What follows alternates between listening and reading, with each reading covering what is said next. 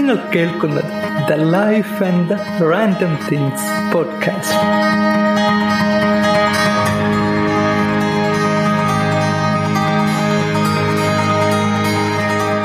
എല്ലാവർക്കും പുതിയൊരു എപ്പിസോഡിലേക്ക് സ്വാഗതം. നിങ്ങളോടൊപ്പം ഞാൻ അൻസിഫ്.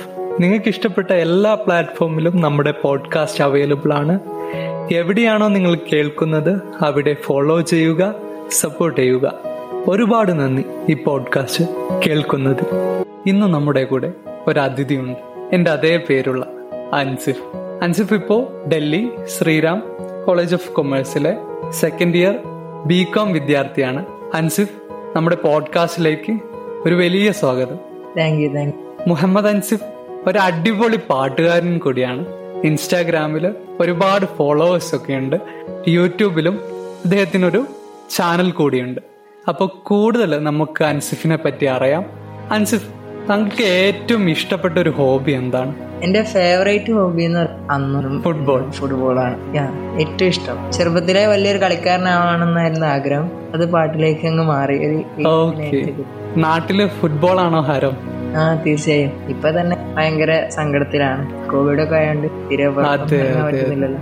അൻസിഫിനെ ഒന്ന് പരിചയപ്പെടുത്താവോ?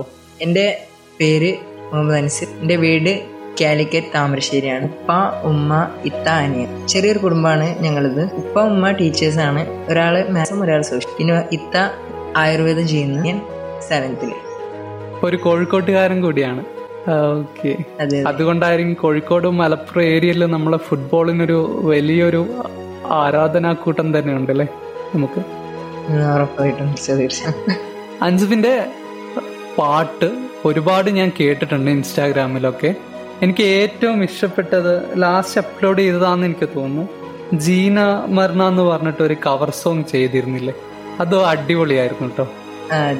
ഏറ്റവും ഇഷ്ടപ്പെട്ട ഒരു സോങ്, പാടിയതിൽ ഏറ്റവും ഇഷ്ടപ്പെട്ട ഒരു സന്ദർഭം അല്ലെങ്കിൽ ഏറ്റവും ഇഷ്ടപ്പെട്ട പാട്ടൊക്കെ ഏതൊക്കെ ആയിരിക്കും? ഫസ്റ്റ് ടൈം ഞാനൊരു സിനിമാ ഗാനം വേദിയിൽ പാടുന്നത് ഏകദേശം ഒരു പ്ലസ് ടു ടൈമിൽ. അതിന് മുന്നേ ഒന്നും സിനിമാ ഗാനങ്ങൾ പാടാറില്ല, ലളിതാനം, മാപ്പിളപ്പാട്ട്. ഓക്കെ, അപ്പം ഞാൻ പാടി തുടങ്ങിയപ്പം എൻ്റെ ഫ്രണ്ട്സ്ക്ക് ഒരു സോങ് പറഞ്ഞിരുന്നു, ഏൻ എന്നിരുന്ന ഉയരി. അപ്പം ആ സോങ് ഞാൻ കുറേ ഇങ്ങനെ കേട്ട് നല്ല ഇഷ്ടപ്പെട്ടു. കാരണം ചില സോങ്സ് നമ്മൾ അങ്ങനെയാണ്, ചിലത് നമുക്ക് അങ്ങ് കൊള്ളും, ചിലത് നമ്മളെ വെറുതെ ഫീൽ അടിപ്പിക്കുന്ന സോങ്സ്, ഒരു കാരണമില്ലാതെ വെറുതെ ഫീലിങ്.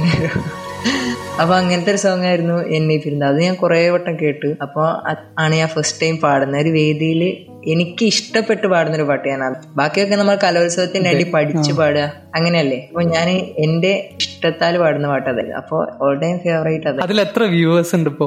എത്ര വ്യൂസ് ആയിട്ടുണ്ട്? അത് അപ്ലോഡ് ചെയ്തിട്ടുണ്ടോ അതോ? ആ, അത് ആദ്യം അപ്ലോഡ് ചെയ്തിട്ടുണ്ട്. ഫസ്റ്റ് ഞാൻ ആ പാട്ടിൽ നിന്നാണ് തുടങ്ങുന്നത് അല്ലേ? ഓക്കെ ഓക്കെ, അടിപൊളി. എന്നാൽ നമുക്കൊരു പാട്ടായാലോ? ആ, തീർച്ചയായും. ഞാൻ എന്നാല് ഫസ്റ്റ് ടൈം ആയിട്ട് ഒരു വേദിയിൽ കയറി എന്റെ ഇഷ്ടത്തിന് പാടിയ എന്നെ തിരുന്ന സോക്ക് ഞാൻ ആദ്യം പാടാം.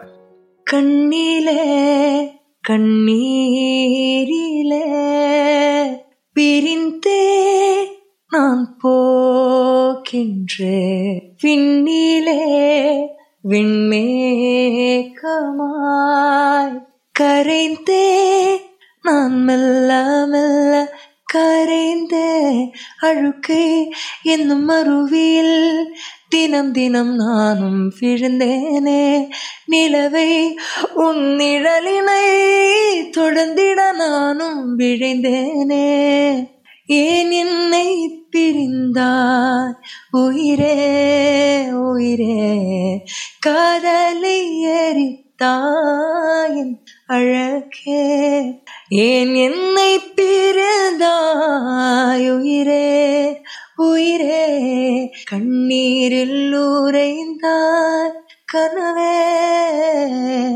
ஆயிரவும் என் பகலும் உன் விழியில் ஓரம் போகின்றதே உதிரும் என் உயிரும் முன்னோரு சுத்தேடி அலகின்றதே என்னானதோ என் காதலே மண் தாங்கும் தீரும் மழையிலே അഴുക്കൈ എന്നും മറുവിൽ ദിനം ദിനം നാനും പിഴന്തേനെ നിലവേ ഉന്നിഴലിനെ തുടർന്നിട നാനും വിഴുന്തേനെ ഏൻ എന്നെ പിരിന്താർ ഉയരേ ഉയരേ കാതലി എരിത്താഴകേ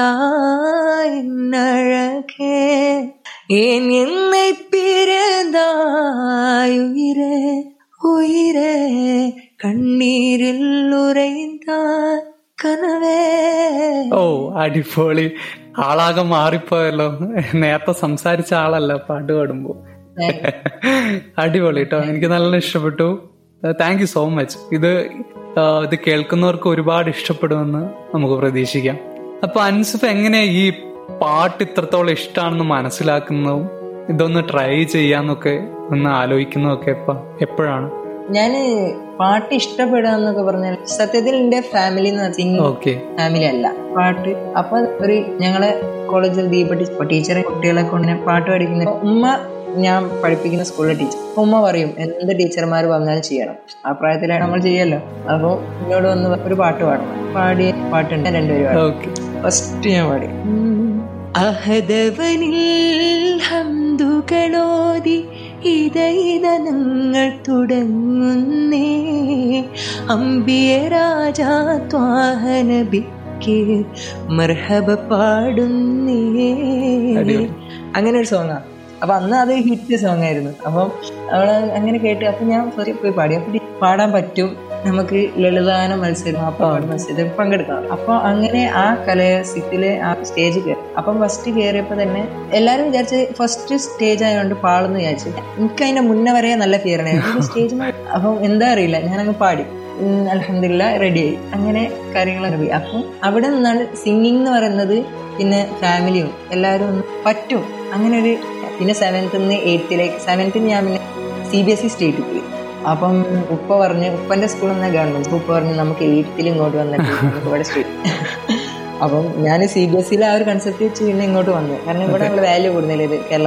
അപ്പം ഞാൻ എയ്ത്ത് മുതൽ പ്ലസ് വൺ വരെ ഞാൻ പോയി, പക്ഷെ ജില്ല വരെ പോകും, ജില്ല സെക്കൻഡ് തേർഡ് ഇതായിരുന്നു. അപ്പോൾ വാപ്പ ആണെങ്കിൽ പൈസ കൊടുത്ത് കയറുന്ന സംഭവം വാപ്പ വലിയ താല്പര്യമില്ല, വലിയ പൈസ കൊടുത്തു. അപ്പം അങ്ങനെ പോയി. അപ്പം ഇത്രയും കാലം ഇപ്പോൾ ഇത് എയ്ത്ത് ടു ട്വൽത്ത് വരെ ഞാൻ തന്നെ, പ്ലസ് വൺ വരെ ഞാൻ തന്നെ സ്വന്തം പഠിച്ച് ഇപ്പോൾ യൂട്യൂബിൽ നിന്ന് കേൾക്കുന്ന പാട്ട് പാടി പോകും. അപ്പം തന്നെ നമ്മൾ ജില്ലയിൽ പോകുമ്പോൾ ഞാനൊരു അടിപൊളി പാട്ടാണ് നമ്മൾ ഏതായാലും പഠിക്കുക കേൾക്കുന്നത്. അപ്പൊ ഞാൻ പാടുന്ന പാട്ട് തന്നെ ഒരു പതിനാലാള് പാടിയിട്ടുണ്ടാവും, പിന്നെ വേറെ രണ്ട് പുതിയ പാട്ടുകളുണ്ടാവും. ഞാൻ അങ്ങനെ ആലോചിക്കുമ്പോൾ ഇവർക്ക് എവിടുന്ന കിട്ടുന്നത്. പ്ലസ് പാപ്പ പറഞ്ഞത് നമുക്ക് ലാസ്റ്റ് വർഷം ഒരു പാട്ട് ഞാൻ അറിയുന്ന തന്നെ ഇങ്ങനെ എഴുതിപ്പിക്കുന്ന പാട്ടാണ് വരുന്നത്, എല്ലാവരും പാടാത്തത്. അപ്പം അങ്ങനെ ഒരു ടൂന്ന് അങ്ങനെ ചെറിയൊരു എമൗണ്ട് കൊടുത്ത് ഒരു പാട്ട് എഴുതിപ്പിച്ചു. പിന്നെ വേറൊരു കോമഡി പറയണേ, പ്ലസ് വൺ വരെ ചെക്കന്മാര് കളിയാക്കിയിരുന്നു, അൻസിഫ് പാടും ജില്ല വരെ. അപ്പൊ അങ്ങനെ പറയായിരുന്നു. അപ്പൊ പ്ലസ് ടു ഞാൻ എന്ത് ചെയ്ത് കുറച്ചുകൂടെ വർക്ക് ചെയ്ത് ഒരു കളിയാക്കണ്ടത്. അപ്പൊ ചിലതാണല്ലോ നമുക്ക് ജീവിതത്തിൽ ഇത് വരിക, വാശി വരിക. ഈ പാട്ട് നല്ലോണം പഠിച്ചു. ആണോ? അടിപൊളി. കൺഗ്രാറ്റുലേഷൻസ്. അത് പത്ത് പഠിക്കുമ്പോ അല്ലേ? ഓക്കെ, ആറ്റുകൾക്ക് പറ്റുള്ളൂ. അപ്പം അതിൽ വലിയ കോമഡി വന്നാല് അത് കഴിഞ്ഞ് ഞാൻ ഹോസ്റ്റലിൽ ഞാൻ ഹോസ്റ്റലിലാണ് പ്ലസ് വൺ പ്ലസ് ടു. അപ്പം പ്ലസ് ടൂന്ന് ചെക്കന്മാര് പിന്നെ എന്നോട് പറയാം, അൻസിഫെ ഞങ്ങളൊക്കെ ഡിമോട്ടിവേറ്റഡ് ആ ഡിമോട്ടിവേറ്റ് ചെയ്തിട്ടാണ് നീ ഇങ്ങനെ മോട്ടിവേറ്റ് ആയത്, ഞങ്ങളാണ് മെയിൻ. അപ്പൊ അങ്ങനെയൊക്കെ പറയാൻ നല്ല രസകരമായ ഇതുണ്ടായിരുന്നു പ്ലസ് ടു. അപ്പൊ നമുക്ക് അങ്ങനെ ചില കാര്യങ്ങളാണ് വാശി. സംസ്ഥാനത്ത് മാപ്പിളപ്പാട്ട് ആ ഒരു കോമ്പറ്റീഷൻ ആയിരുന്നു ഫസ്റ്റ് അടിച്ചേ. ഓക്കെ, അടിപൊളി. അപ്പോ ഒരു വലിയ പുള്ളിയാണ് നമ്മുടെ മുന്നിലിരിക്കുന്നത്. ഓ അങ്ങനൊന്നുമില്ല, ഒരു വർഷം ഒരു വാശിന്റെ രീതിയിൽ. അപ്പൊ ഞാൻ വിചാരിച്ചില്ല ഒരിക്കലും സംസ്ഥാനം എടുക്കാം, പക്ഷെങ്കിൽ എനിക്ക് ഉള്ളിൽ എന്തെങ്കിലും പറ്റണം. നമുക്കറിയാലോ, കാരണം എന്റെ ഫാദർ തന്നെ എയ്ത്ത് ടു പ്ലസ് വൺ വരെ എന്റെ കൂടെ ഇങ്ങനെ വരും. ഉപ്പ എന്താ പറയാ, പഠി പാട്ട് ഇപ്പൊ പാടി പാടിക്കാൻ കൊണ്ടുപോകാനൊക്കെ ഇങ്ങനെ ഒപ്പം എന്തെങ്കിലും ഒന്ന് തിരിച്ചു കൊടുക്കേണ്ട എന്നൊരിതും നമുക്ക് അത്രേ. ഇപ്പൊ ഈ ഒരു പാട്ടിന് തന്നെ വാപ്പൊരു ഒരു നല്ല എമൗണ്ട് ചെലവാക്കി എഴുതിപ്പിക്കാനും പിന്നെ ഒരു. അങ്ങനെയാണ് സംസ്ഥാന കലോത്സവത്തിൽ ഒന്നാം സ്ഥാനം നേടുന്നത് അല്ലെ? തന്നെ എങ്ങനെയാണ് ഈ കൊമേഴ്സ് ഫീൽഡിലേക്ക് എത്തുന്നത്? സെക്കൻഡ് ഇയർ കൊമേഴ്സ് ഒക്കെ തെരഞ്ഞെടുക്കാൻ കാരണം ഡിഗ്രിക്ക്? ഞാൻ ഈ പത്ത് ഫുൾ എ പ്ലസ് ആയിരുന്നു. പക്ഷെ വാപ്പ പറയുന്നത് എന്റെ ഒരു ആ കുഴപ്പമില്ല, അപ്പൊ ടീച്ചേഴ്സ്മാരെ മക്കള് തന്നാൽ ഡോക്ടർ ആണോ എഞ്ചിനീയർ ആണോ ഇല്ല വീട്ടിൽ. അപ്പം പറഞ്ഞു എനിക്ക് പ്ലസ് സിംഗിങ്ങും ഒപ്പം കൊണ്ടുപോകണം എന്നൊക്കെ ഒരു ചെറിയ ആഗ്രഹം ഉണ്ടായിരുന്നു. അന്ന് എന്റെ ഒരു ചിന്തയിൽ ലളിതഗാനം മാത്രം പിന്നെ ഒട്ടപ്പാട്ട്. അപ്പോൾ അതിൻ്റെ ഒപ്പം സയൻസ് മുമ്പോ കുറേ അല്ല സയൻസ് മാത്സിലേക്ക് മാത്സ്. അപ്പോൾ വാപ്പ മാത്സിന്റെ ടീച്ചറാണ്. അപ്പോൾ എൻ്റെ വീടിന്റെ സറൗണ്ടിങ് നല്ലൊരു സ്ട്രീമിന്റെ കോളേജിൽ. എവിടെയാണ് പഠിച്ചത്? മോസ്റ്റ്ലി ഞാൻ ചെയ്യുന്നത്. അവിടെ നിന്നാണ് കലോത്സവത്തിനൊക്കെ പോവാൻ, ഓക്കെ, സംസ്ഥാന തലത്തിലേക്കൊക്കെ എത്താൻ സാധിച്ചത് അല്ലേ? ഓക്കെ. ഹോസ്റ്റലിൽ എങ്ങനെയുണ്ടായിരുന്നു ഹോസ്റ്റൽ ജീവിതമൊക്കെ? ഹോസ്റ്റലില് ഫസ്റ്റ് ഇയർ ഞാൻ വിചാരിച്ച് ചേരണ്ടായിരുന്നു, കാരണം നമുക്ക് നമ്മളെ അത്രയും കാലം വീട്ടുകാരൊക്കെ. സെക്കൻഡ് ഇയർ കഴിഞ്ഞപ്പോ എന്തോ ഒരു മിസ്, നമുക്ക് അത്രയ്ക്ക് ബോണ്ടായി പോയി എല്ലാവരും തമ്മിൽ. ശരിക്കും അപ്പോഴൊക്കെ നമ്മൾ വിചാരിക്കും ഈ ഫോണ് കാര്യങ്ങളൊക്കെ ലാപ്പ് അതൊന്നും നമുക്ക് അവിടെ ഇതല്ല. നമ്മൾ ശരിക്കും ഇളവാകും പുറത്തോട്ടുള്ള ഭാഗ്യം, നമ്മൾ പുറത്തു പോകാം എങ്കിലും എല്ലാം കഴിഞ്ഞ് പുറത്താണ് നോക്കുന്നത്. ഈ ഫോണൊക്കെ ഇപ്പോ കണ്ടെത്തി ആ ഒരു അവസ്ഥയാണ് ശരിക്കും ഈ ലോക്ക്ഡൌൺ. എത്രയോ അതെ, നമുക്ക് സംസാരിച്ചിരിക്കാനും കുറച്ച് കൂട്ടുകാരുണ്ടാവുക പറയുന്ന ഒരു വലിയ കാര്യമാണല്ലോ. ആരും ആരടുത്തും ഫോണില്ല. അപ്പൊ എല്ലാവർക്കും ഇരുന്ന് നമ്മള് റൂമിലിരുന്ന് ഇങ്ങനെ ചുമ്മാ കഥകൾ പറഞ്ഞു തല്ലുപിടിച്ചൊക്കെ ഇരിക്കുന്നത് ഒരു അനുഭവം തന്നെയാണ്. അതെ അതെ അതെ. എന്റെ അടുത്ത ചോദ്യം, കുറച്ചും കൂടി പാട്ടില് പാട്ടിലൂടെ ചെയ്യാൻ പറ്റുമെന്ന് തോന്നിയ ഒരു സോങ്ങോ, ആ സോങ് കഴിഞ്ഞപ്പോ ഇനിയും ചെയ്യണം എന്ന് ആഗ്രഹം തോന്നിയ ഏതെങ്കിലും സോങ് സോങ് ഏത് ഏതായിരിക്കും?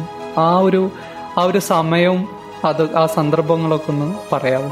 അപ്ലിഫ്റ്റിംഗ് ആയി വരാന്ന് എനിക്ക് തോന്നിയ ഇൻസ്റ്റയിലൂടെ ആണെങ്കിൽ മെഡ്ഹുണ്ടിനെ എന്ന് പറഞ്ഞൊരു സോങ്ങിന്റെ കവർ ഞാൻ ചെയ്തു. അപ്പൊ അത് വൺ മില്യൺ അടിച്ചു. ഇത് ഞാൻ ഒരിക്കലും പ്രതീക്ഷിക്കുന്നില്ല. നമ്മള് പത്തൊക്കെ അയ്യായിരം മാക്സിമം വിചാരിക്കുന്ന ആ ഒരു ടൈമാണ്. ആ ഒരു ടൈം കുറച്ച് ആളുകളുടെ അടുത്തെത്തുന്നുണ്ടോ, കാരണം ആൾക്കാർ വ്യൂ ചെയ്യും, ആൾക്കാർ കുറെ ആൾക്കാർ ഇങ്ങോട്ട് അയക്കും. അതൊക്കെ ഭയങ്കര ഇതാ അപ്ലിഫ്റ്റിംഗ്. പിന്നെ ഹനാനിക്ക ഹനാനിക്കാനറിയാം ആ ഇക്ക ഭയങ്കര സപ്പോർട്ടീവ് ആണ്. ഇക്ക ആദ്യമേ ഇൻസ്റ്റയായിട്ട് ബന്ധമുണ്ട്. അപ്പൊ ഇക്ക പറയും അവനെ എങ്ങനെ ചെയ്യണം അങ്ങനെ ചെയ്യും. ഇക്ക ഇപ്പൊ ഒരു നല്ല two hundred K above follow. ഇക്ക ഭയങ്കര സപ്പോർട്ടീവ് ആണ്. അങ്ങനെ പറയും ഭയങ്കര കാര്യമാണ്. ആ ഒരു സപ്പോർട്ടൊക്കെ ഭയങ്കരമാണ്. കാരണം എന്റെ ഫാമിലി എന്റെ സറൗണ്ടിങ്സിലൊക്കെ ഇക്കാടെ വലിയ ഫാൻസാണുള്ളത്. അപ്പൊ ആ ഒരു ടൈമിൽ നമുക്കൊരു കൺസിഡറേഷൻ പിന്നെ വാപ്പാടെ ഓരോന്ന്. വാപ്പ ഇപ്പൊ ഇത് ഈ ഐഫോൺ തന്നെ വാപ്പ ട്വൽവ് പ്രോ ഇപ്പൊ അടുത്ത് വാങ്ങിച്ചത്. എന്നോട് എന്തിനും വാപ്പ സപ്പോർട്ടീവ് ആണ്. പക്ഷെ വാപ്പ പറയാ ഈ പാട്ടോണ്ട് അവിടെ എത്തൂല, ആ ഒരു കൺസെപ്റ്റാണ് വാപ്പക്ക്. ഈ പാട്ടോണ്ട് എത്തൂല അങ്ങനെ. പക്ഷെങ്കിൽ എനിക്കിപ്പോ പാട്ടിനൊരു മൈക്കാണെങ്കിൽ വാപ്പ വാങ്ങിച്ചു. അതാണ് വാപ്പ പുറത്ത് പറയുന്നത്. ആ വൺ മില്യൺ വ്യൂസ് കരസ്ഥമാക്കിയ പാട്ടൊന്ന് പാടാവോ? ആ കവർ സോങ് ഒന്ന് ചെയ്യാവോ? ഓ, അതിന്റെ റീൽസ് ആയിരുന്നു. അപ്പൊ ഞാനത് പാടാം. ढूंढता था एक पल में दिल जिसे सौ दफा है जुबाना रात उस बिन रूठ जावे दिन हफा वो आए ना ले जाए ना उसकी यादें जो है यहाँ ना रास्ता ना कुछ पता मैं उसको ढूंढू कब कहा मैं ढूंढने जो कभी जीने की वजह निकला मैं ढूंढने जो कभी जीने की वजह निकला पता चला कि गलत लेके मैं पता निकला पता चला के गलत लेके मैं पता निकला मैं ढूंढने को जमाने में जब वफा निकला मैं ढूंढने को जमाने में जब वफा निकला. ഓഹോ, അടിപൊളി. നല്ല നല്ല അടിപൊളിയായിട്ട് പാടുന്നുണ്ട്. Thank you. അപ്പോ ഞാൻ ആദ്യമായിട്ട് അൻസിഫിന്റെ പ്രൊഫൈല് കാണുന്ന ഇങ്ങനെ നമ്മൾ റീൽസ് നോക്കുന്ന സമയത്താണ്. അപ്പൊ എനിക്ക് പെട്ടെന്ന് തന്നെ സ്ട്രൈക്ക് ചെയ്തത് നമ്മുടെ പേരാണ്. ഒരേ പേരായതുകൊണ്ടാണ് അൻസിഫിനെ കോണ്ടാക്ട് ചെയ്യാൻ കോണ്ടാക്ട് ചെയ്യണമെന്ന് തോന്നി. എങ്ങനെ ഉണ്ടാവും ഒരേ പേരുള്ള ആൾക്കാർ തമ്മിൽ കണ്ടുപിടിക്കുക? നമ്മള് നമ്മള് തികച്ചും വ്യത്യസ്തമായിട്ടുള്ള സാഹചര്യങ്ങളാണ്, വ്യത്യസ്ത ഫീൽഡാണ്. ഞാൻ ഞാൻ എൻജിനീയറിംഗ് ആണ്. അതെ, ഇപ്പൊ പോഡ്കാസ്റ്റ് ചെയ്യുന്നു. നമ്മുടെ അൻസിഫ് ആണെങ്കിൽ പാട്ടിലൂടെ അങ്ങ് കൊമേഴ്സ് ഫീൽഡിലും പാട്ടിലുമായിട്ട് നിൽക്കുന്നു. എങ്ങനെ തോന്നുന്നു ഒരേ ഒരേ ഒരേ പേരുള്ള ആൾക്കാരെ കണ്ടുമുട്ടുമ്പോൾ? നമുക്ക് സന്തോഷമാണ്. കാരണം എന്റെ പേര് അങ്ങനെ ഞാൻ വേറൊരാൾക്ക് ഒരാൾക്ക് കൂടെ ഉണ്ട് എന്റെ നാട്ടില്. അപ്പൊ പക്ഷെ റെയറാണ് അനുസരിച്ച് എന്ന പേര് ആർക്കും ഞാൻ പഠിച്ചാൽ ഒരു രസമാണ് നമ്മളൊക്കെ. അതെ അതെ, എനിക്കും അങ്ങനെ ഒരു സന്തോഷം തോന്നി. അങ്ങനെയാണ് അനുസരിച്ചിന്റെ അടുത്തേക്ക് എത്തുന്നത്. അപ്പൊ അടുത്ത ചോദ്യം, നമ്മളെ ജീവിതത്തിലെ ഏറ്റവും സന്തോഷം തോന്നിയ ഒരു നിമിഷം നമ്മളുമായിട്ടൊന്ന് പങ്കുവെക്കാവോ? ജീവിതത്തിലെ ഏറ്റവും സന്തോഷം രണ്ട് നിമിഷങ്ങൾ ഉണ്ടായിട്ടുണ്ട്. ഒന്ന് ജില്ല ഫസ്റ്റ് അടിച്ചപ്പോൾ നമുക്ക് സ്റ്റേറ്റിലേക്ക് കിട്ടുകയാണല്ലോ. നമ്മൾ അത്രയും കാലത്തെ ഹാർഡ് വർക്ക്, ഇത് ആ ഒരു നിമിഷത്തിൽ നമ്മൾ റിസൾട്ട് പറയുമ്പോൾ വാപ്പ പറഞ്ഞു എനിക്ക് കിട്ടാൻ സാധ്യത, വാപ്പ അല്ലെങ്കിലും അങ്ങനെ പറയും, കിട്ടുമെങ്കിലും കിട്ടൂല എന്ന് പറയും. കാരണം നമ്മൾ ഒരിക്കലും മോഹിപ്പിച്ച് വാപ്പ തള്ളി അങ്ങനെ ഒരു സ്വഭാവമില്ല. അപ്പൊ വാപ്പ കിട്ടുമെങ്കിലും നമുക്ക് സാധ്യത ഉണ്ട്, പക്ഷെ എന്നാലും ബാക്കിയുള്ളവർ. അപ്പൊ ഞാൻ ചോദിക്കാം എന്താ വാപ്പ എന്നാലും ഒന്ന് ചിലപ്പോൾ കിട്ടും, എല്ലാവരും പറയുന്ന പക്ഷെ മറ്റേ മക്കളെ നന്നായി പാടിയിട്ട്. അപ്പോൾ നമ്മൾ ആ ഒരു നിമിഷത്തിൽ അപ്പൊ അവർ അനൗൺസ് ചെയ്ത ഞാനാണെന്നറിയുന്ന ആ ഒരു നിമിഷത്തിൽ ഓഹ് വല്ലാത്ത സന്തോഷമായിരുന്നു. പിന്നെ വേറൊരു സന്തോഷം ഉണ്ടായിരുന്നു, എന്റെ റിസൾട്ട് വരുന്ന ദിവസം. അത് ലോങ്സ് അത് ഞാൻ ഞാൻ മാത്സ് കൊമേഴ്സ് മാത്സ് ആയിരുന്നു എടുത്തത്. അപ്പൊ വാപ്പ മാത്സിന്റെ ടീച്ചറാണ്. അപ്പൊ ഞങ്ങൾക്ക് മോഡൽ എക്സാം എടുത്തി പ്ലസ് വണ്ണില്. അപ്പം പ്ലസ് വണ്ണില് മോഡൽ എക്സാം ഞാൻ അങ്ങനെ മോഡൽ എക്സാം നമ്മൾ അങ്ങനെയാണ് ഹോസ്റ്റലേഴ്സ് ഒന്നും അങ്ങനെ പഠിക്കുന്നു, അവിടെ ഇങ്ങനെ പഠിച്ചു എക്സാം ചെയ്തു. അപ്പം അങ്ങനെ പഠിക്കാനും സമ്മതിക്കൂല, ആരെയും പഠിക്കുന്ന പോലെ ബുദ്ധിമുട്ടാക്കും. അപ്പൊ അവരിതാണ്. അപ്പം പിന്നെ മോഡൽ എക്സാമിന് എനിക്ക് എത്രയോ ഫിഫ്റ്റി അങ്ങനെ റേഞ്ചിൽ മാർക്ക്, ഫിഫ്റ്റി എയ്റ്റിയിൽ ഫിഫ്റ്റി അങ്ങനെ ആ റേഞ്ചിൽ. അപ്പം സാറ് വാപ്പനെ വിളിച്ചു പറഞ്ഞ്, സാറിന് എന്തോ നമ്പർ അങ്ങ് മാറിപ്പോയതാ, വാപ്പനെ വിളിച്ചു പറഞ്ഞ് മോന് ഇരുപത്തിമൂന്ന് മാർക്ക്. വാപ്പ മാത്സിന്റെ ടീച്ചറാണ്. അപ്പം എനിക്ക് ഇരുപത്തിമൂന്ന് ഭയങ്കരമായി. കാരണം അയച്ച വാപ്പന വാപ്പന്റെ കുറെ സുഹൃത്തുക്കളൊക്കെ അവിടെ ഉണ്ട് മാത്സിന്റെ ഇതായിട്ട്. അപ്പോൾ ഓരോക്കെ ഭയങ്കരതാണ്. അപ്പൊ ഇരുപത്തിമൂന്ന് പേർക്ക് വന്നപ്പോൾ വാപ്പ ഭയങ്കര അപ്പൊ വാപ്പനെ വിളിച്ചു. അപ്പൊ ഞാൻ സാറിന് വിളിക്കാൻ നല്ല സങ്കടം. അപ്പൊ അങ്ങനെ നമ്മൾ ചോദിക്കുന്നൊക്കെ ചെയ്ത് പറ്റ കുറഞ്ഞു. അപ്പൊ ഇരുപത്തിമൂന്ന് മാർക്ക് ഭയങ്കരതായി. അപ്പൊ ഞാൻ അറിയുന്നില്ല. അപ്പൊ അമ്പത് മാർക്കാന്ന് ഞാൻ അന്ന് അറിഞ്ഞില്ല. അപ്പൊ ഞാൻ എന്ത് ചെയ്ത്, എനിക്ക് മോഡൽ എക്സാം കഴിഞ്ഞ് പിന്നെ പേപ്പർ കിട്ടിയില്ല. അപ്പൊ അന്ന് മുതൽ ഞാൻ പിന്നെ ഫൈനലിന് മാത്സ് പ്രിപ്പയർ ചെയ്യാം. വേറൊരു സബ്ജക്ട് ഞാൻ പ്രിപ്പയർ ചെയ്യുന്നില്ല, മാത്സ് ആണ്. എങ്ങനെയാലും ഇപ്പൊ ഞാനിപ്പോ മോശമാക്കുന്ന ഇതാണ്. കാരണം സയൻസ് അല്ല കൊമേഴ്സ് മതി എന്ന് പറഞ്ഞ് ഞാനെടുത്ത്, ഇപ്പൊ മാത്സ് ഞാനെടുത്ത്. അപ്പം അതിൽ നിന്ന് ഞാൻ അന്ന് മുതൽ മാത്സ് പഠിക്കാൻ തുടങ്ങി. പരീക്ഷന്റെ ഒരാഴ്ച മുന്നാണ് പേപ്പർ കിട്ടുന്നത്. കാരണം അന്ന് മോഡൽ എക്സാം കഴിഞ്ഞ് സാറ് വിളിച്ചു പറഞ്ഞു, ഓരോ കുട്ടികളെ ഇങ്ങനെ വിളിച്ചു പറഞ്ഞു മോഡൽ എക്സാം പേപ്പർ ഇട്ടോ അമ്പത് മാർക്ക്. അപ്പൊ അപ്പോഴേക്കും ഞാൻ ഏകദേശം മാത്സിന്റെ മുക്കാൽ ഭാഗം കവർ ചെയ്തു പഠിച്ചിട്ട്. ആ കാരണം മോഡൽ കഴിഞ്ഞാൽ പിന്നെ കുട്ടികളൊക്കെ കുറച്ച് സീരിയസ്, ഹോസ്റ്റലേഴ്സ് ആരായാലും സാറന്മാരൊക്കെ ഭയങ്കര ഇതാവും. ഞാൻ മാത്സ് നല്ലോണം പഠിച്ചു. പിന്നെ ഞാൻ എക്സാം എഴുതി പോയി എഴുതി എന്നിട്ട് റിസൾട്ട് വന്നപ്പോൾ മാത്സിൽ നൂറിൽ നൂറ്. അപ്പം അത് ഭയങ്കര ഒരു ഇതായിരുന്നു, സന്തോഷമായിരുന്നു. കാരണം നമ്മൾ പ്രതീക്ഷിക്കുന്നില്ല. കാരണം ബാക്കിയുള്ള സബ്ജക്റ്റിന് ഒരു തൊണ്ണൂറ്റാറ് അവർ റേഞ്ച്, പക്ഷെ എന്നാലും എ പ്ലസ് ഒക്കെ ഫുൾ എ പ്ലസ് ഒക്കെ ഉണ്ടായിരുന്നു. പക്ഷെ മാത്സിൽ നൂറ്, മാത്സിലും പിന്നെ മലയാളത്തിലെ. അപ്പം അത് ഭയങ്കര ഒരു ഇതാ നമുക്ക്. കാരണം നമ്മളില്ല ഇതില്ല ഇരുപത്തിമൂന്ന് എന്ന് പറഞ്ഞിരുന്നത് അവർ അന്ന് ഭയങ്കര സന്തോഷം. അന്ന് വാപ്പ ശരിക്കും നല്ല കെട്ടിപിടിക്കും. അപ്പം അതൊക്കെ ഭയങ്കര സന്തോഷമായിരുന്നു. പക്ഷെ പ്ലസ് ടൂന്ന് മാർക്ക് കിട്ടിയില്ല, പ്ലസ് ടൂന്ന് ആയിട്ട് അത് ഞാൻ പഠിച്ചില്ല. പക്ഷെ നമ്മൾ വാശി വെച്ച് പഠിച്ച് നമ്മൾ നേടുമ്പോഴുള്ള സന്തോഷം അത് ശരിക്കും ഞാനങ്ങനെ എനിക്ക് ലൈഫിൽ അങ്ങനെ ഞാൻ എന്ത് വാശി വെച്ച് നേടിയെടുക്കും. എനിക്ക് ചില ഇൻസിഡൻസ് ഇപ്പോൾ ചിലപ്പോൾ ഒരാൾ നമ്മളെ തളർത്തിയാൽ അതിൽ ഇതാവാൻ അങ്ങനെ ഞാൻ ഭയങ്കര വാശി കൂട്ടുന്ന ഒരാളാണ്. ചെറുപ്പത്തിൽ എനിക്ക് അങ്ങനെ കളിക്കുമ്പോൾ ഇപ്പം ഇപ്പോൾ എൻ്റെ താത്തൻ്റെ ഒപ്പം കളിക്കുമ്പോൾ താത്ത ഒന്ന് ഇത്ര പത്തില് ഞാൻ മൂന്നില്.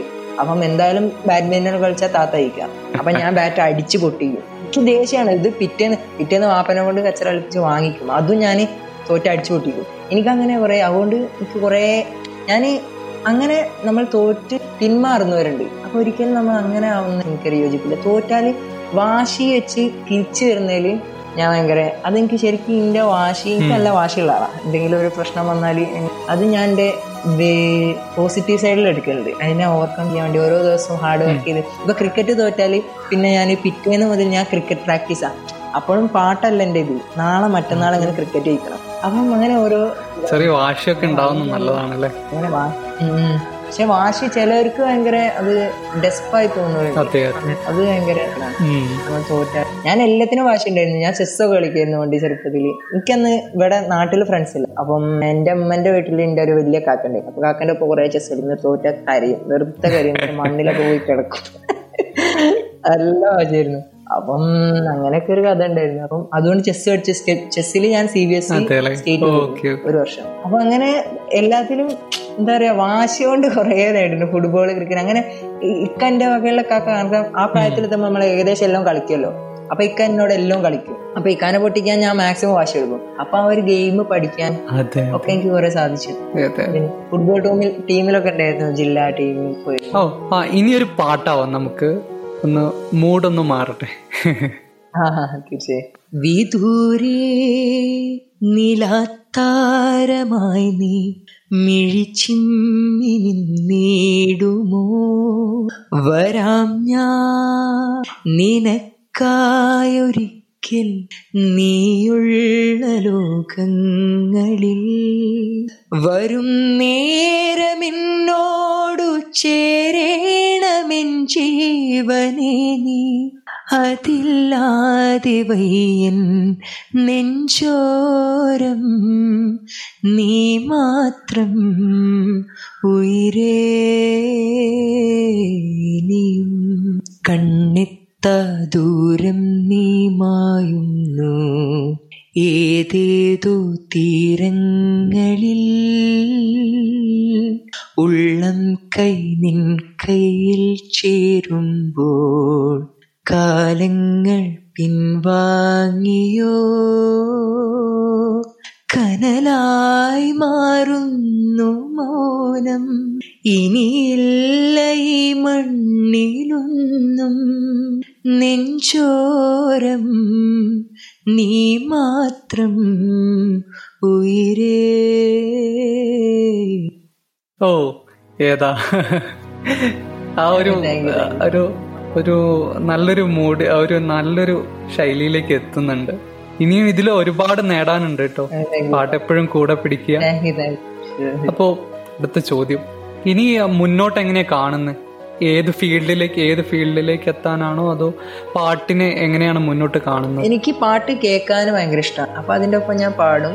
അപ്പം എനിക്ക് പാട്ടിനെ ഒരിക്കലും വിടാനൊരു പ്ലാൻ ഇല്ല. എനിക്ക് എപ്പോഴും ഇഷ്ടമാണ് പാട്ട് പാടി. എനിക്ക് സ്റ്റേജ് പെർഫോം ചെയ്യുന്നൊക്കെ ഭയങ്കര താല്പര്യമുള്ള കാര്യമാണ്. സ്റ്റേജിൽ ഭയങ്കര ഇതാണ്. അപ്പം പാട്ടൊരിക്കലും ഞാൻ വിടാൻ ഉദ്ദേശിക്കുന്നില്ല. മാത്രമല്ല ഞാൻ നല്ല എഫേർട്ട് എടുക്കുന്നുണ്ട് ഇപ്പം പഠിക്കാനും പാട്ട് ചെയ്യാനും ഒക്കെ. അപ്പം അതിൻ്റെ കൂടെ ഞാൻ എനിക്ക് ടീച്ചിങ് ഭയങ്കര ഇഷ്ടമാണ്. ഞാൻ കോള് സ്കൂളിൽ പഠിക്കുമ്പോൾ, പ്ലസ് ടുവിലൊക്കെ പഠിക്കുമ്പോൾ കൊമേഴ്സ്, ഇപ്പോൾ അക്കൗണ്ടൻസി ഒക്കെ ഞാനിങ്ങനെ വട്ടത്തിലിരുന്ന് കൂട്ടുകാർക്ക് ഇങ്ങനെ പഠിച്ച് പറഞ്ഞു കൊടുക്കും. അപ്പോൾ എനിക്ക് അതിനോട് ഭയങ്കര താല്പര്യം. അപ്പോൾ കൂട്ടുകാർക്കും മനസ്സിലാവും. അപ്പം അങ്ങനെ എനിക്ക് പറഞ്ഞു കൊടുക്കുമ്പോൾ ഞാൻ കൂടുതൽ പഠിക്കാറുണ്ട്. അപ്പോൾ അതെനിക്ക് ഭയങ്കര ഒരു താല്പര്യമാണ്. അപ്പോൾ ഞാൻ ടീച്ചിങ് ഫീൽഡിലേക്ക് പോകണം എന്ന് ആഗ്രഹിക്കുന്നുണ്ട്. ഇതെങ്കിലും അക്കൗണ്ടൻസി പ്രൊഫസറായിട്ടോ അങ്ങനെ എന്തെങ്കിലുമൊക്കെ ഒരു പ്ലാൻ ഉണ്ട്, ചെയ്യണമെന്നുണ്ട്. അങ്ങനെ പുറത്തു പോയിട്ട് ഡി പി ജി ചെയ്യണമെന്നാണ് ആഗ്രഹിക്കുന്നത്. ഇവിടെ ഔട്ട് ഓഫ് ഇന്ത്യ. ഇപ്പൊ ഡൽഹി കയറി, പക്ഷെ ഇതുവരെ ഡൽഹി കാണാൻ പറ്റിയില്ല. അങ്ങനെ വേറെ ഇനി ഔട്ട് ഓഫ് വേൾഡ് പോകും, ഇവിടെ തന്നെ പഠിക്കും. അങ്ങനെ നമ്മുടെ സാഹചര്യമാണ്. രണ്ടാമത്തെ വർഷത്തിലേക്ക് കടന്നിട്ടും കലാലയത്തിന്റെ മുന്നിലൊന്നും പോവാൻ പറ്റാത്തത് ഒരു വിഷമാണ് തീർച്ചയായും. പക്ഷെ അവിടെ പോവാത്തവന് കുറച്ച് ബെനിഫിറ്റ് പെടുന്നുണ്ട്. കാരണം ഹനാനിക്കാന, കുതിരത്തക്ക അങ്ങനെ കുറെ വലിയ വലിയ ആൾക്കാരുമായിട്ട് കമ്പനി ആവാനും ഫ്രണ്ട്സ് ആവാനും ഒക്കെ സാധിച്ചു. അപ്പൊ നമ്മൾ ഞാൻ ആദ്യം അങ്ങ് ഡൽഹി പോയിരുന്നെങ്കിൽ അങ്ങനെ. പിന്നെ ഞങ്ങൾ ഡൽഹി പോകാൻ ഞങ്ങൾ തീരുമാനിച്ച മെയിനായിട്ട് തീരുമാനിച്ചത്, ഞങ്ങൾ മൂന്ന് പേരുണ്ട് ഹോസ്റ്റലിൽ പഠിച്ച. ഒരാള് ഇതാ ഏത് നല്ല വയലിനിസ്റ്റാ, ജില്ലയിലൊക്കെ പോയിരുന്നു, എ ഗ്രേഡ് ഒക്കെ കിട്ടിയ അടിപൊളി. വേറെ ചെക്കൻ പറഞ്ഞാൽ നല്ലോണം ക്യാമറ, വീഡിയോഗ്രഫി അങ്ങനത്തെ കാര്യങ്ങളിൽ നല്ല എക്സ്പെർട്ടാണ്. അപ്പം ഞങ്ങൾ അവിടെ പോയിട്ട് ഒരു ബാൻഡ് തീരുമാനിച്ച് അവിടെ നിന്ന് സെറ്റാക്കി അങ്ങനെയൊക്കെ ആയിരുന്നു വിചാരിച്ചത്. അതാണ് പ്ലസ് ടു കഴിഞ്ഞ് ഞങ്ങൾ ആദ്യം ഡൽഹി ചൂസ് ചെയ്യാൻ കാരണം. എല്ലാവരും ഡൽഹിയിലെത്തി, അപ്പോൾ മൂന്നൊക്കെ ഡൽഹി കിട്ടുകയും ചെയ്തു. അപ്പോൾ ഞങ്ങൾ അതിന് അപ്പോൾ അങ്ങനെയൊക്കെ വിചാരിച്ച എല്ലാം കൂടെ അല്ല അല്ല വേറെ വേറെ കോളേജ്, പക്ഷെ ഒരേ ഹോസ്റ്റലിലായിരുന്നു, അല്ല ഒരേ റൂം എടുത്തിട്ട് നിൽക്കാനായിരുന്നു പ്ലാൻ. അത് കുഴപ്പമില്ല. എങ്ങനെയായിരുന്നു ഈ സമയം നമ്മുടെ കോവിഡിന്റെ സമയം ഉപയോഗിച്ചത്? Main singing. ഞാൻ പ്ലസ് വൺ പ്ലസ് ടു എനിക്ക് തീരെ സോഷ്യൽ മീഡിയ ആയിട്ട് ഒരു ബന്ധമില്ല. അപ്പൊ അത് കഴിഞ്ഞ് ഇറങ്ങിയപ്പോൾ അപ്പോൾ ഇറങ്ങി ഒരു വൺ മന്ത് കഴിയും, പ്ലസ് ടു കഴിയാനപ്പം കോവിഡ് വന്നിട്ടുണ്ട്. അപ്പം ആ ഒരു ടൈമിന് ഞാൻ വന്ന് പിന്നെ ഞാൻ ഇൻസ്റ്റാഗ്രാം കാര്യങ്ങളൊക്കെ അറിയുന്നത്. അപ്പം ഞാൻ കൂട്ടുകാരൊക്കെ പറഞ്ഞ് ശിവജി ഇത് ചെയ്യുന്നത് കവറൊക്കെ ചെയ്തിട്ട് നമുക്ക് ചെയ്യാം. പിന്നെ എൻ്റെ ഹോസ്റ്റൽ ഫ്രണ്ട്സ് തന്നാലും എപ്പോഴും പിന്നെ എന്ത് ചെയ്താലും തളർത്താനാണ് ഒരു അങ്ങനല്ല അവിടെ ആ ആണ്. അപ്പോൾ എന്ത് ഇപ്പോൾ നമ്മളെ അടുത്ത് എന്തെങ്കിലും ഒരു പെൺകുട്ടിനോട് ഇപ്പോൾ സംസാരിച്ചാൽ പിന്നെ മെസ്സിൻ്റെ ആ റൂമിൽ വന്നാൽ ഇപ്പോൾ നമ്മൾ ഗേൾസും ബോയ്സും ഇങ്ങനെ ഫുഡ് കഴിക്കാൻ നേരത്ത് എല്ലാവരും ഒരുമിച്ച് ഇങ്ങനെ വരും, അല്ലടാ നിന്നെ ഞാൻ അവളപ്പുറം കണ്ടില്ലേ. അപ്പം നമ്മളൊന്നായിട്ട് നാല്, കാരണം ജൂനിയേഴ്സും ഒക്കെ ഉണ്ടാവും. അപ്പോൾ ഭയങ്കര അപ്പോൾ അത് അത് അപ്പോൾ എപ്പോഴും ഇങ്ങനെ ഒരു ഇതായിരുന്നു. ചിലർ വരെയും ചെയ്യേണ്ട. അപ്പോൾ പിന്നെ ഞാൻ വിചാരിച്ചു ഏതായാലും ഇപ്പോൾ തുടങ്ങല്ലേ അങ്ങനെ തുടങ്ങി. പിന്നെ ഇപ്പോൾ ഒരു ഏകദേശം വൺ ഇയർ ആവാനായി തുടങ്ങിയിട്ട്. അപ്പൊ ഞാനിപ്പോ കുറച്ചായിട്ടേ ഉള്ളു തുടങ്ങിയിട്ട്. അപ്പം അപ്പൊ മുന്നേ തുടങ്ങിയവരൊക്കെ ഉണ്ട് കുറെ. അപ്പൊ അവരൊക്കെ ആയിട്ട് കുറെ കമ്പനി ഒക്കെ ഇപ്പഴാണല്ലോ സോഷ്യൽ മീഡിയ അത്രയും ഇപ്പൊ തന്നെ. ഇപ്പൊ ഒരു ആപ്പ് വന്നിരുന്നു, ക്ലബ് ഹൗസ്. അത് ഭയങ്കര ഇതാണല്ലോ, ഞങ്ങൾ ഇങ്ങനെ നമ്മളെ റൂംസൊക്കെ കണ്ടക്ട് ചെയ്യാറുണ്ട് പോഡ്കാസ്റ്റിനെ പറ്റിയും. അതെ, നല്ല ഒരു നല്ല നമുക്ക് ഡിസ്കഷൻ ചെയ്യാനും ലൈവായിട്ട് ഇപ്പോൾ മ്യൂസിക് നൈറ്റ് ഒക്കെ നടത്താറുണ്ടായില് ലൈവായിട്ട്. അതൊക്കെ വലിയ സാധ്യതകളാണ് ക്ലബ് ഹൗസിൽ. ശരിയാണ്, കാരണം ഇന്നലെ തന്നെ ഞാൻ നോക്കിയപ്പോ കുറെ ഡയറക്ടർ ഡയറക്ടേഴ്സ് ഇല്ലേ, ഇന്നലെ തന്നെ ഞാൻ നോക്കിയപ്പോൾ കുറെ ഡയറക്ടേഴ്സ് ഉണ്ട്. അവരുടെ ഒപ്പം പിന്നെ സാധാ പാട്ട് പാടുന്ന ആൾക്കാരൊക്കെ അവരിങ്ങനെ ആഡ് ചെയ്ത് പാട്ട് പാടിച്ചു. അപ്പം അങ്ങനെ വരും. അപ്പോൾ അവർക്കൊക്കെ കുറേ സാധ്യതകളാണ് തെളിഞ്ഞു വരുന്നത്. ഇപ്പോൾ അവരിപ്പോൾ സോഷ്യൽ മീഡിയയിൽ ഇപ്പോൾ അത്ര ഇതില്ലേലും ഇപ്പം എന്താ പറയുക ചാനലുകളിൽ പാടുന്നില്ലേലും ഒരു ഡയറക്ടറുടെ മുന്നിൽ പാടാൻ അവർക്കൊരു അവസരം കിട്ടുന്നത് അതൊന്നും ചില്ലറ കാര്യമല്ല. നമുക്കിപ്പോൾ ഒരിക്കലും അത് ചിന്തിക്കാൻ പറ്റാത്തൊരു കാര്യമൊക്കെയാണ് ഇപ്പോൾ ക്ലബ് ഹൗസ് കാരണം നടത്തുന്നത്. ഭയങ്കര ഒരു ഭാഗ്യമാണ്. എന്താണ് പാട്ടിൽ അൻസിഫ് കണ്ടെത്തുന്ന ഒരു പ്രത്യേകത? പാട്ടിൽ ഞാൻ കണ്ടെത്തുന്നത് പറഞ്ഞാൽ എനിക്ക് പാട്ട് പാടിയിട്ട് ബാക്കിയുള്ളവരെ എന്താ പറയുക ഒരു വേറെ ലോകത്ത് കൊണ്ടുപോകണം എന്ന് ആഗ്രഹിക്കുന്ന ഒരാളാണ് ഞാൻ. കാരണം ഞാൻ കേൾക്കുന്ന സോങ്സൊക്കെ അരിജിത് അരിജിത് സിംഗ് പിന്നെ സിദ് ശ്രീറാം ഇവരെ സോങ്സൊക്കെ എനിക്ക് ചില സോങ്സ് ഇങ്ങോട്ട് കേട്ടാൽ ഇങ്ങോട്ട് ഫീലിംഗ് കയറും, ഇങ്ങനെ അങ്ങോട്ട് കയറും. എന്നിട്ട് ഞാനിങ്ങനെ കേൾക്കും വെറുതെ. എന്നിട്ട് ഞാൻ തുംഹിയാന എന്നൊരു സോങ് ഉണ്ട്, അപ്പം ഞാൻ നല്ലോണം പഠിച്ചില്ല. അപ്പം ആ സോങ് ഞാനിങ്ങനെ കേട്ട് കരഞ്ഞിട്ടുണ്ട്, വെറുതെ കരഞ്ഞിട്ടുണ്ട്. ഇപ്പോൾ ബ്രേക്കപ്പ് സോങ് ആണ് സംഭവം, എനിക്ക് അങ്ങനെ ബ്രേക്കപ്പ് ഒന്നും കിട്ടിയില്ലെങ്കിലും ഞാൻ കരഞ്ഞിട്ടുണ്ട്. അപ്പം ഞാൻ ഞാൻ എന്തിനാണ് കരയുന്നത് എനിക്കറിയില്ല, ഞാൻ വെറുതെ ഇങ്ങനെ കരയാം. അപ്പം ആ ആ സോങ് ഇങ്ങനെ കേൾക്കുമ്പോൾ ഞാനിങ്ങനെ ആലോചിക്കും എനിക്കും ഇങ്ങനെ പാടിയിട്ടൊരു വേദിയിൽ ഇങ്ങനെ ഇരുന്ന് ബാക്കിയുള്ളവരൊന്ന് കരയിപ്പിക്കാൻ അതിലും വലിയൊരു സന്തോഷകരമാണ്. അപ്പോൾ അതാണ് ഇങ്ങനെ എപ്പോഴും സിംഗിൽ ഇങ്ങനെ കൊണ്ടുവന്നത്. അപ്പോൾ എനിക്ക് ഈ ഇതൊക്കെ ഉണ്ട് റാപ്പ് സോങ് അങ്ങനത്തെ കാര്യങ്ങളൊക്കെ ചെയ്യുമ്പോൾ ആൾക്കാരെ തുള്ളിക്കാൻ, അപ്പം അതിനോട് എനിക്ക് വലിയ താല്പര്യം. അങ്ങനെയുള്ള താല്പര്യമുള്ളവരുണ്ടാവും. അപ്പം എനിക്ക് എന്താ ഒരു പാട്ടും കൂടെ പാടി നമ്മിങ്ങനെ കേറൂലേ ചില ഫീൽ, അത് ആ ആ ഒരു ഭാവം കൊണ്ടുവരാൻ ഞാൻ കുറേ ശ്രമിക്കും എൻ്റെ സൗണ്ട് അങ്ങനെ ആക്കിയെടുക്കാൻ വേണ്ടിയിട്ട്. അപ്പം അതിനുവേണ്ടി ഞാൻ കുറേ സോങ്സ് ഇങ്ങനെ കേൾക്കും, പാടി നോക്കും. അപ്പം അതാണ് എൻ്റെ മെയിൻ ഉദ്ദേശം. ആ ഒരു ഇത് തന്നെ. ഇപ്പോൾ എല്ലാ ഇപ്പം നല്ലോണം സംഗീതം പഠിച്ചാലും അപ്പം നമുക്ക് ചില സിംഗേഴ്സ് ഇപ്പം അരിജിത്ത് അങ്ങനെ കുറച്ച് സിംഗേഴ്സിനെ ആ ഒരു ഇതുള്ളൂ. ഇനി ഒരു പാട്ടാവും, ഒരു അവസാനത്തെ ഒരു പാട്ട്, ഏറ്റവും ഇഷ്ടപ്പെട്ടത്, തനിക്ക് ഇഷ്ടപ്പെട്ടൊരു പാട്ടായിക്കോട്ടെ. മൊഴികളും മൗനങ്ങളും മിഴികളും വാചാലമായി തിരകളും തീരവും ഹൃദയവും വാചാലമായി തമ്മിൽ തമ്മിൽ ഓർമ്മകൾ ആരും കാണാതെ പൂവണിഞ്ഞു. ഈണം തെന്നലേ മഞ്ഞു പൂക്കളെ കുളിരോളമേ നിരവാരമേ ഇതു മുൻപ് നാം പ്രണയാർദ്രമായി പറയാൻ മറന്ന കഥയോ. മൊഴികളും മൗനങ്ങളും ഒരുപാട് ഇഷ്ടമായിട്ടോ അൻസിഫ് എന്ന് പാടിയ പാട്ടൊക്കെ എനിക്കും പ്രിയപ്പെട്ട പാട്ടുകളാണ്. അതേപോലെ നമ്മുടെ നമ്മളെ കേൾക്കുന്ന കേൾക്കുന്ന പ്രിയ സുഹൃത്തുക്കൾക്കും ഇഷ്ടപ്പെടുന്നു പ്രതീക്ഷിക്കാം. അൻസിഫ്, നമ്മളെ കേൾക്കുന്ന നമ്മളെ ലിസണേഴ്സിനെ ലിസണേഴ്സിനോട് എന്തെങ്കിലും പറയാനുണ്ടോ? എന്തെങ്കിലും സന്ദേശം? സന്ദേശം എന്ന് പറയുന്നത് നമ്മളൊരിക്കലും വിട്ടുകൊടുക്കരുത്.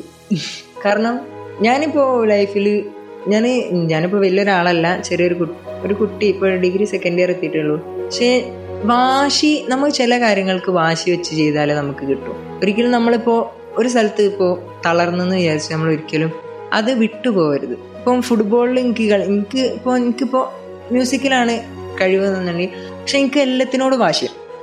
ഇപ്പോൾ ഞാനിപ്പോൾ വെറുതെ എനിക്ക് കളിക്കാൻ അറിയാത്തൊരു കളിയാണേലും ഞാനിപ്പോൾ കളിച്ച് തോറ്റാൽ എനിക്കത് പഠിക്കാനൊരു വാശിയില്ല. അപ്പോൾ നമ്മൾ ശരിക്കും ആ ഒരു ഇതിലാണ് നമ്മൾ ശരിക്കും ജീവിക്കുന്നത്. എന്തെങ്കിലും ഒരു നമുക്ക് എന്തെങ്കിലും ഒരു ആഗ്രഹം നമ്മൾ നേടിയെടുക്കാനാണ്. അപ്പോൾ ഒരിക്കലും നമ്മളൊരിക്കലും എല്ലാവരും പറയുന്നതാണ് ഒരിക്കലും നമ്മൾ ബാക്കപ്പ് ചെയ്യരുത്. എന്തുണ്ടായാലും ഇപ്പം കയറ്റം ഉണ്ടാവും, ഇറക്കം ഉണ്ടാവും, ഒക്കെ ഉണ്ടാവും.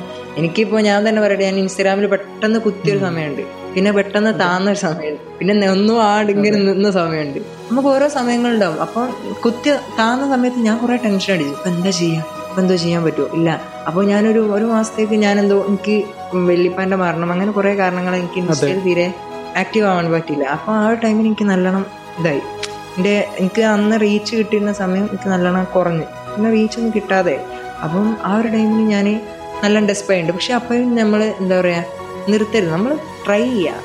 ഇപ്പം ഞാൻ തന്നെ നമുക്കിപ്പോൾ ഒരു തൗസൻഡ് ഫോളോവേഴ്സ് അങ്ങനെയല്ല, നമ്മളിപ്പോൾ ഒരു ഒരു സ്ട്രീമിൽ നിൽക്കുകയാണെങ്കിൽ ഒരു ഇരുന്നൂറ് ഫോളോവേഴ്സിൽ മെനക്കെടുന്ന ആളുണ്ട്. നമ്മളൊരിക്കലും ആൾ വിടരുത്.